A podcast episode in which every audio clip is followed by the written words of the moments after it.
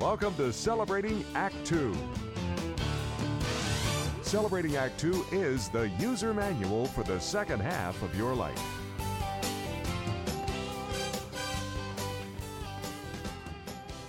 Welcome back. We're here once again with one of our favorite uh, people, John Mariani, the virtual gourmet.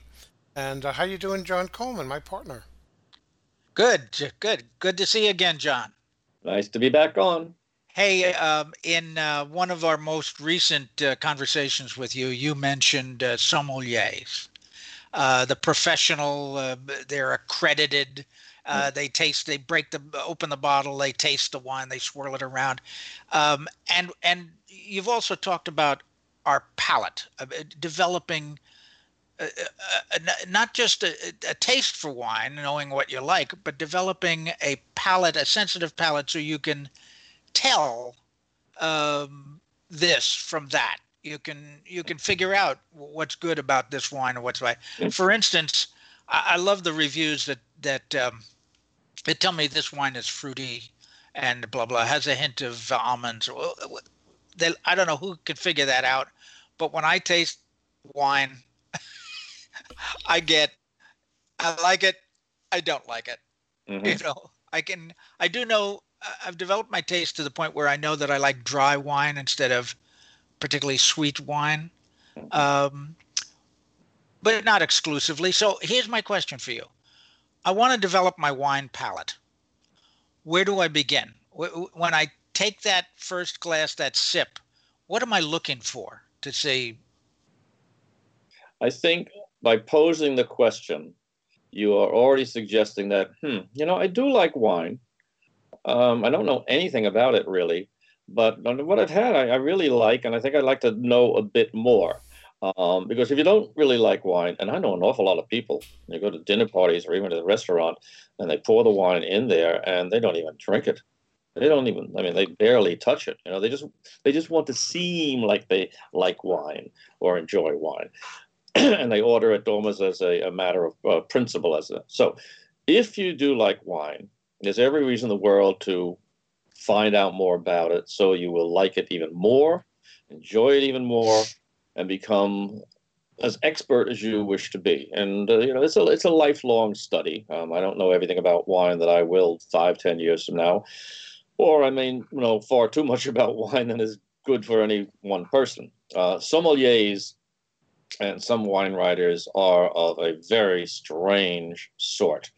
They have fallen in love with, become enthralled by um, uh, become addicted to, not to alcohol, but to the whole idea of wine and what's in it. And a sommelier has to study, uh, if you, going to get an advanced certificate like master sommelier um, or some master of wine, these people go through years and years of study. And that's like preparing for Jeopardy because they will be asked, what are the three greatest vineyards in the Baden Baden section of Germany? And you'll be asked to taste a wine completely blind um, and can you identify this? What's interesting about those uh, very abstruse musings is that the um, testors, the examiners, don't really expect for you to say, oh, let me tell you something. Ah, I know exactly what this is. This is an Australian Carmenere, which is only made once every three years in the South. I mean, nobody expects that. What you, what these guys would say is, well, I'm getting flavors here very fruit forward. So it's from a warm climate, and therefore I'm going to tend to say it could be Australian. And uh, they had a draft. So and the, the examiners are looking for, oh, I like the way this guy's mind works. He knows what he's talking about. for the average person uh, to get anywhere near that extent of knowledge is uh, the difference between somebody uh, studying to be a, a, a, a a brain surgeon as opposed to becoming a, uh, a nurse. Okay, both notable as we all know in their own way, but one takes a whole lot more knowledge to achieve. Um, so at the basic level, if you really say, I really like what I want to know more about it, the first thing to do is to set off your own tasting of two different kinds of wine. By kinds of wine, I mean varietals. By varietals, I mean grapes. Okay. so if you buy go out and buy a California Cabernet, Sauvignon, okay, which is the same grape that is used in Bordeaux. You could buy our Bordeaux, but I, I like the, to do these things. If you're going to be tasting the difference, you should take some big examples. In California, Cabernets tend to be big and massive.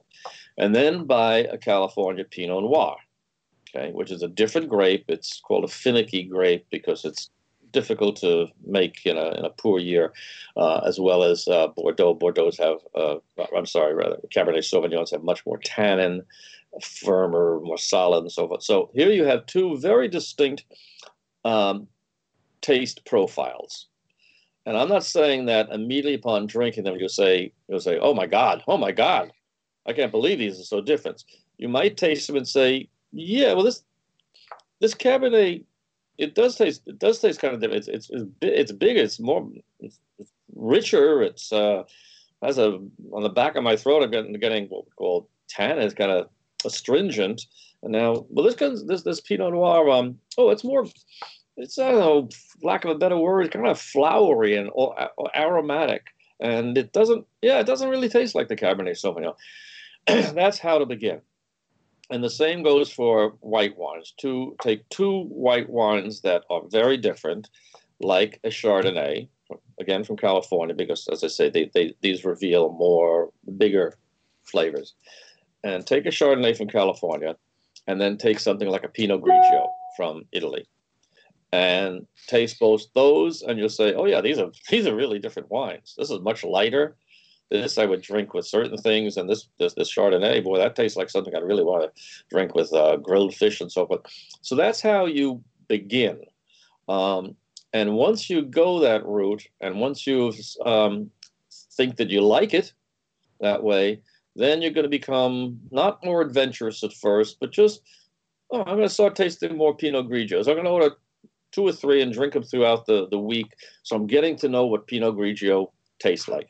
I'm getting to know what a Chardonnay tastes like. Oh, this is pretty buttery. This is this is this is tastes like a little more woody.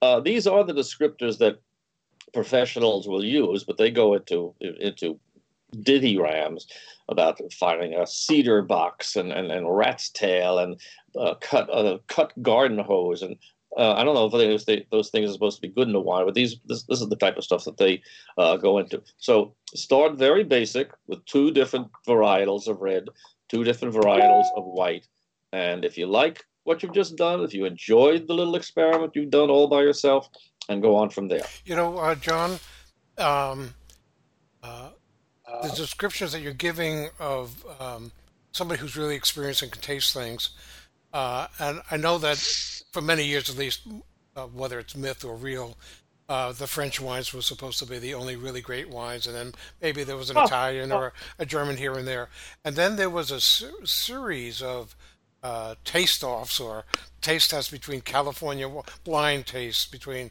California and others, where California when when perhaps the taster really didn't know and uh, could only determine that this is really a good whatever it is, and wow, it happens to be from California. Were those really staged or were those real?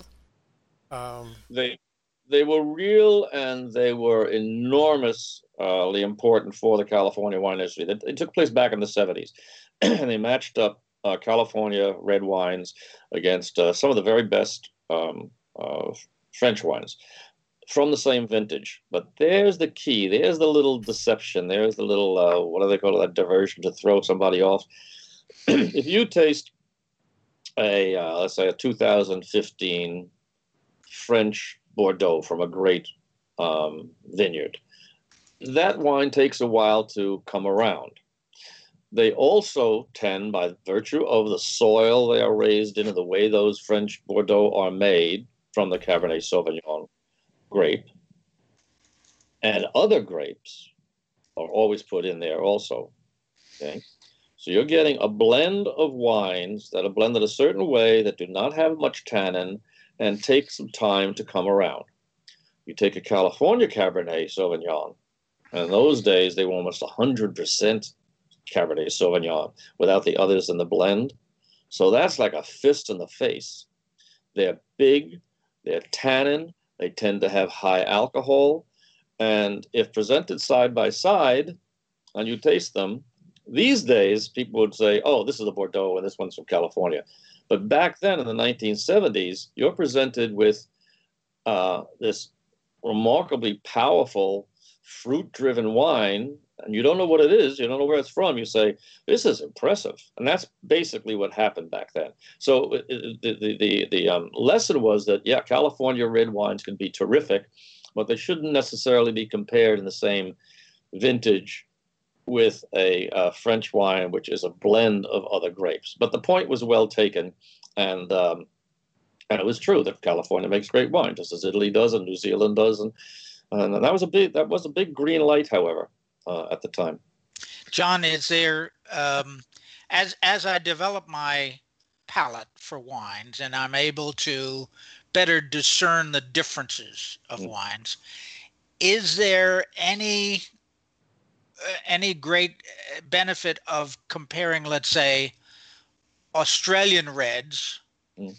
to California and French reds? Uh, am I going to find any difference really between well, of course, all wines could could be different, but a- am I going to find any difference because it's from Australia or because it's from Argentina? Uh, you know, those are not known as the premier wine markets of the world. I don't think. Well, they, they are big big markets, but uh, per premier that that that's another thing. Um, what determines what wine tastes like? There's many many factors, obviously. But if you all, let's say you give all the same exact grapevine to the Australian and the Argentinian and the Californian and the French guy, they are putting just like your backyard. You know, you live in California. The soil in your backyard is different than is for me here in the Northeast. And my wife has a great green thumb, and she would know exactly what to plant. She said, "Well, well, you know, you don't plant that kind of grapevine here. It would just it's too hot, it's too cold. It's not that the altitude is too high. There's not enough irrigate, uh, not enough water. You have to going to have to irrigate these things. All of those are very big factors in determining even what will grow in that territory. So now you've got Australian soil, and you've got uh, Italian soil, and you've got French soil, and there's there's very good wines being made in Lebanon. Even in New Mexico, there are some sparkling wines. So yeah, they call it terroir, which means the territory. It's the composition of the soil. And I'll tell you a little um, story. Once I was in uh, the Loire Valley in France, and um, going through the vineyards with the winemaker and producer there, and there was a plot of land, probably the size of, uh, oh, I'd say it's about maybe 10 yards by 20 yards. That was just completely fallow, kind of really red dirt just sitting there, untilled, not used. And next to it, on this side and that side, were beautiful grapevines bursting with grapes. And I said, well, What is it? You're just letting this lie fallow for a while and you'll plant again next year? He says, Oh, no, no, no, no. He says, this comp- the, the, the composition of that soil is too rich and has too much iron in it. Says, This is the, if I wanted to plant California Cabernet, that's this is where I'd plant it. Now, this is in his own vineyard, and the differences are distinct. I was in Burgundy once, the highway that goes through the best part of Burgundy, which is called the Côte de the Côte d'Or, and it's flat, as a road should be. And to the right side, the vineyards are all on flat land. As you walk up from the road, up the vineyard to the left side, there's a gradual slope it's not even, there's barely a hillside, just a gradual slope. And the winemaker says, okay, taste these, taste these grapes down here by the, uh, uh, down here by the roadside. I tasted, and said, oh, these are good. He said, yeah, this is a great vineyard. We always get great grapes out of here. And he says, now let's proceed up the hill. We went 10 yards. Taste the grape here. Oh, that's that has sweeter, meaning more sugar, and that's going to ferment into better better wine alcohol. Well, let's go another 10 yards the ones up that elevation, which was, I'm not talking about a mountain here, gets the most sun at the best time of the day than the flatlands do, which is why slopes are always, uh, grapes, the best grapes are always grown on slopes, not down on the valley floor. Okay. And I said, wow. so these are grapes are terrific. He says, see what I mean? And he says, now come over here. And there was a plot over here, just another 10 yards away, and he says, taste these grapes. And I tasted them and said, boy, these aren't very good. He says, That's right. I said, Well, why? We're on the same exact slope, same exact. And he says, We don't know why. For hundreds, thousands of years, the composition of this right next to this is different. And this will never raise good grapes. So when you say, are there distinctions uh, between Australia, New Zealand, and Argentina? Oh, yeah, big distinctions. So don't expect a Sonoma Valley um, uh, uh, uh Pinot Noir and out California to taste the same way it would in Burgundy. And then you get into get into another whole discussion sometime about the manipulation of vines. And once the wine gets back to the vineyards, uh, to, to the uh, winery, what can you do there to make it taste like your wine and not the other guy's wine? Wow. Great lesson. Great beginning. Great place to start my educating my palate so I yes. can better discern the differences. Thank you. Thank you. My pleasure. Well, thank you much. Uh, and by the way, I just want to assure the audience that while it skipped me and my generations, uh, my three kids, who uh, are three and eight years apart, uh, are all uh, very much uh, what I call them aficionados. I don't know, but they love wine. They talk to each other about wine. They uh, suggest and every so often pick up a bottle and, and, share it on a particular meal. So they have developed a palate. And so, uh, John, I expect you and my three kids to uh, be able to share wines, uh, John Coleman, and uh, develop your palates. And then we can all then turn around and bow to John Mariani, who can tell you. Bowing. Just money. But, but the bottom line is that uh, the first thing you have to do is enjoy whatever wine it is that you're uh, having, and uh, go from there. No morality and not loving wine. You know, I mean, some people just don't care for it. Well, well, this has been great. That that would be art. Hmm? That would be art. Yes, he's just not a wine drinker. Well, he doesn't. You don't drink alcohol at all. Uh, very, not very much. I actually grew up uh, in, in business in the garment district, and that was all mm. hard liquor. And I could hold uh-huh. my own there, but I never really developed a taste for uh, anything. Nobody ever ordered wine uh, no. down there. It was it was always really really hard stuff. So um, uh, in any event, uh, but I do appreciate people, and I do every so often enjoy a good glass of wine. And I'm looking forward to John uh, Coleman, you uh, getting together with me and sharing bottles of wine that you've enjoyed. Yes. Yeah. Well, if I enjoyed them too much, you won't have anything to share. So, John, thank you again. Appreciate it. And I want to remind everybody to uh, to look up your uh, virtual gourmet newsletter at johnmariani.com, where there are tons of articles about wine and restaurants and travel. Even though we're not talking about travel these days because of the COVID 19, I still love your travel articles. So uh, they're a lot of fun to read. A lot of fun to write. I'll write them again. Good.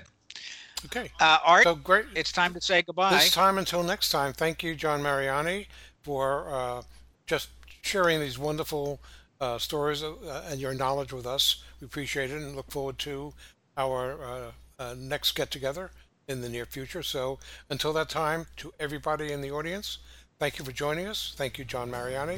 Thank you, John Coleman. For more on Celebrating Act Two, visit our webpage, follow us on Facebook, subscribe to us on YouTube, and tell your friends. Celebrating Act Two is the user manual for the second half of your life.